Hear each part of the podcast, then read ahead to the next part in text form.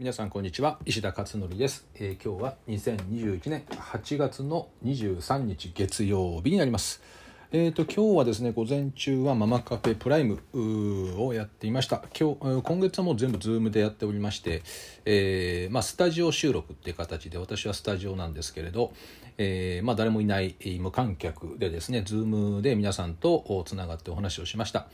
で今日そうですね。今日の印象では先月お話しした子どものタイムマネジメントっていうのをですねリフレクションとして前半入れていて皆さんどうだったですか？っていう話で感想等々ですねシェアしていったんですけど、えー結構あの肯定的ないい意見があって感想があってですねあの先先月お話しした子どものタイムマネジメントのコツがいくつかありましてですねポイントがあってそれをやってみたらすごく良かったということであの子どもがすごくやるようになりましたとかっていうの結果が結構出てましたんで、えーこれはまあまああのこれまでもね実証例はたくさんあって、えーだからこそプライムでいつも扱ってるんですけれど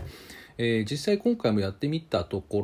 ろ成果が相当出ていたということで、えーまあ、場合によってはまた何かね、あのーもうちょいこうブラッシュアップした形で、えーどこかでですね何かまあ本本になるかな。まあ子供手帳を出してるからね私は。だから何かの形でね全国で困ってる方がいらっしゃったらそれをねどこかであのまあオープンにしてもいいかなっていう気もしています、えーただまあタイムマネジメントっていうのはすごく誤解を招きやすいのでえー本当にねこれ、えー10分15分ぐらいの話だと多分誤解しちゃうと思うんですよね。だからやっぱり1時間から1時間半は最低話が必要で、まあ、そのあたりをですね注意して、えー理解を深めていった形で実行するとうまくいくだろうと思います、まあ、今回えやってみて、うん結構私もですね、あのー今回の効果に関しては前以上にえーすごく出ているなんかあそうですね。私の中ではこう上書き保存された感じっていうのかな、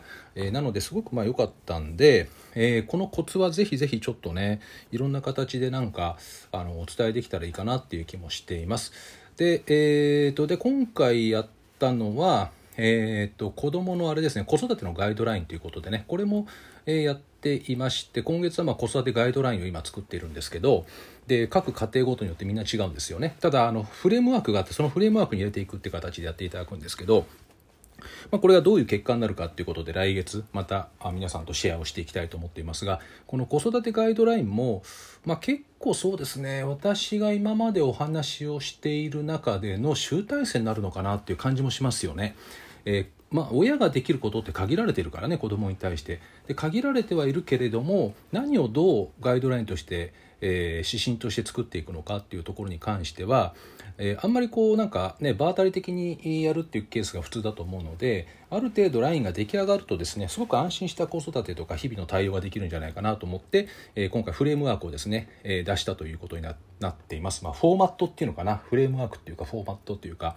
まあそれで、え来月どんな結果になるかということでまたねちょっと楽しみにしていきたいなと思っています。でさらにですねこのママカフェプライムの来月の9月のテーマは読解力にしています。で読解力をだけを扱ったものっていうのはこれまでなくて、えー国語とか国語力とか思考力っていうのあるんですけど読解力ってまたちょっと違うんですよね。にあのオーバーラップして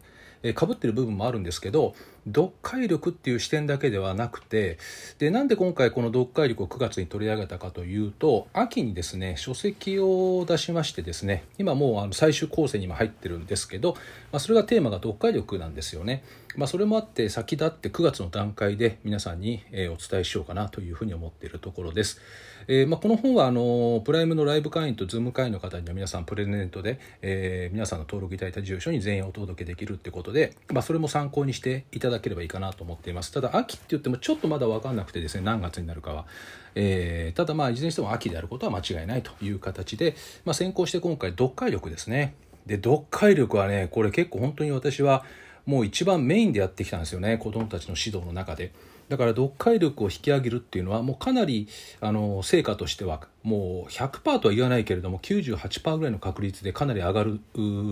あの経験を持っているのでえこれをですね、え親御さんから子どもにどうやっていくのかというところで、えこれも実績としては相当あるので、えーぜひですねそれも皆さんにシェアをしていきたいというふうに思っているところです。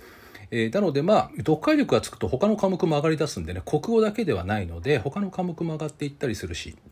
あと文章に対する抵抗感も多分なくなっていきますね。で大人になっても通用するので、まあ、自転車と一緒で1回乗れるようになったらずっと乗れるみたいなそれが読解力なんですよね。なので、え、これをぜひえ、お伝えするという形にしようと思っています。ま、そんなことをですね今回のブログで、えー、ちょっとねつらつらと書いてみたということになります。なのでこの読解力もそうですね時間的にどんぐらいかかるかなうんある程度ちょっとビジュアル的な形でお見せしながらやるんですけど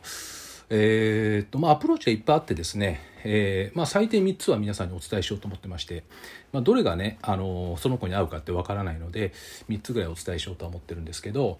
えっ、とね結構読解力、まあ、ビジュアル的にずっとやって時間的にそうですね多分90分ぐらいかかるかなっていう感じがしますね90分。あとはまあやっていく中でいろいろ疑問質問等々多分出てくると思うのでこれもまたあの全部シェアしてあのグループワークやりながらシェアしていきながら深めていくっていうことを毎度毎度同じようにですねプライムではやっていこうというふうに思っています。えーと、あと、まああのこういうのが気になっている方もしいらっしゃったらですね体験とかできるので、えーと、私の名前で検索してプライム体験とかやると多分ネット出てくると思いますんで、えー、まあ、よかったら体験とかぜひされてみてもいいかなと思っています。まあ、毎回大体56人ぐらいはね今あの体験でいらっしゃっているので、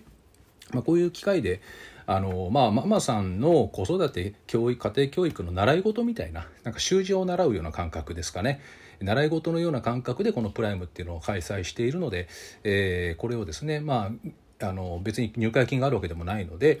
えー、まあただあの一定期間やらないとですねあの1回2回とか興味があるやつだけだと多分まあ、全く効果ないわけではないけれどもやはり継続的にある程度半年ぐらいやるとかなり変わっていくと思いますよね。実感としては相当出てくるんじゃないかなと思うので、えこれは一応ね会員制という形にしてるんですね。だから講演会ではなく講座なので、えー、単発的な講座ではなく連続性を持たせていきながら効果性を高めたあの仕掛けを作ってるので、まあ、一定期間やっていただくと随分と変わるんではないのかなというふうには思っています。えー、ということで今日はですね、えー、っとまあそのプライム絡みのお話をブログに書いてみたということになります。さて、えーと、あとはそうですね、今日は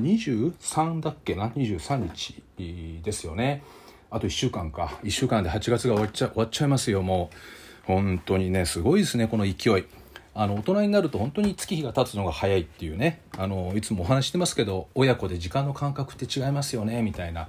生きてる年数が違うので、えー、その生きてる年数が違うと子供の場合はまだ短いんでね、えー、1日の時間の長さって長く感じる大人は長く生きてるのでその例えば40年50年生きてるとしたら50年の中の1時間だからね子供って10歳だったら 10, 歳10年の中の1時間だからもう全然違うんですよねその時間感覚の相対性が。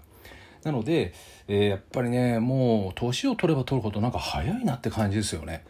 えー、なのでうんまあまああのねこんな話してもしょうがないですけど。